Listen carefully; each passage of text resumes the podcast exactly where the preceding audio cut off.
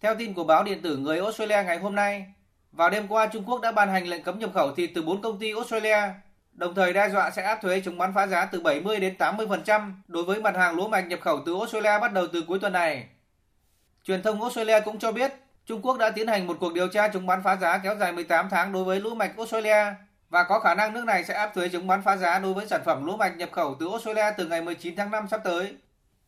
Trước đó trong các phát biểu vào ngày hôm qua, các quan chức chính phủ Australia hy vọng rằng các quyết định của Trung Quốc không liên quan đến việc Australia thúc đẩy một cuộc điều tra độc lập về nguồn gốc của dịch COVID-19. Bộ trưởng Nông nghiệp Australia David Littleproud khẳng định, các nhà sản xuất lúa mạch Australia không yêu cầu được đối xử đặc biệt, mà chỉ cần được đối xử công bằng như các nhà sản xuất khác trên thế giới. Và nếu hai bên không đạt được một thỏa thuận trong vấn đề lúa mạch, không loại trừ khả năng Australia có thể kháng cáo Trung Quốc lên Tổ chức Thương mại Thế giới.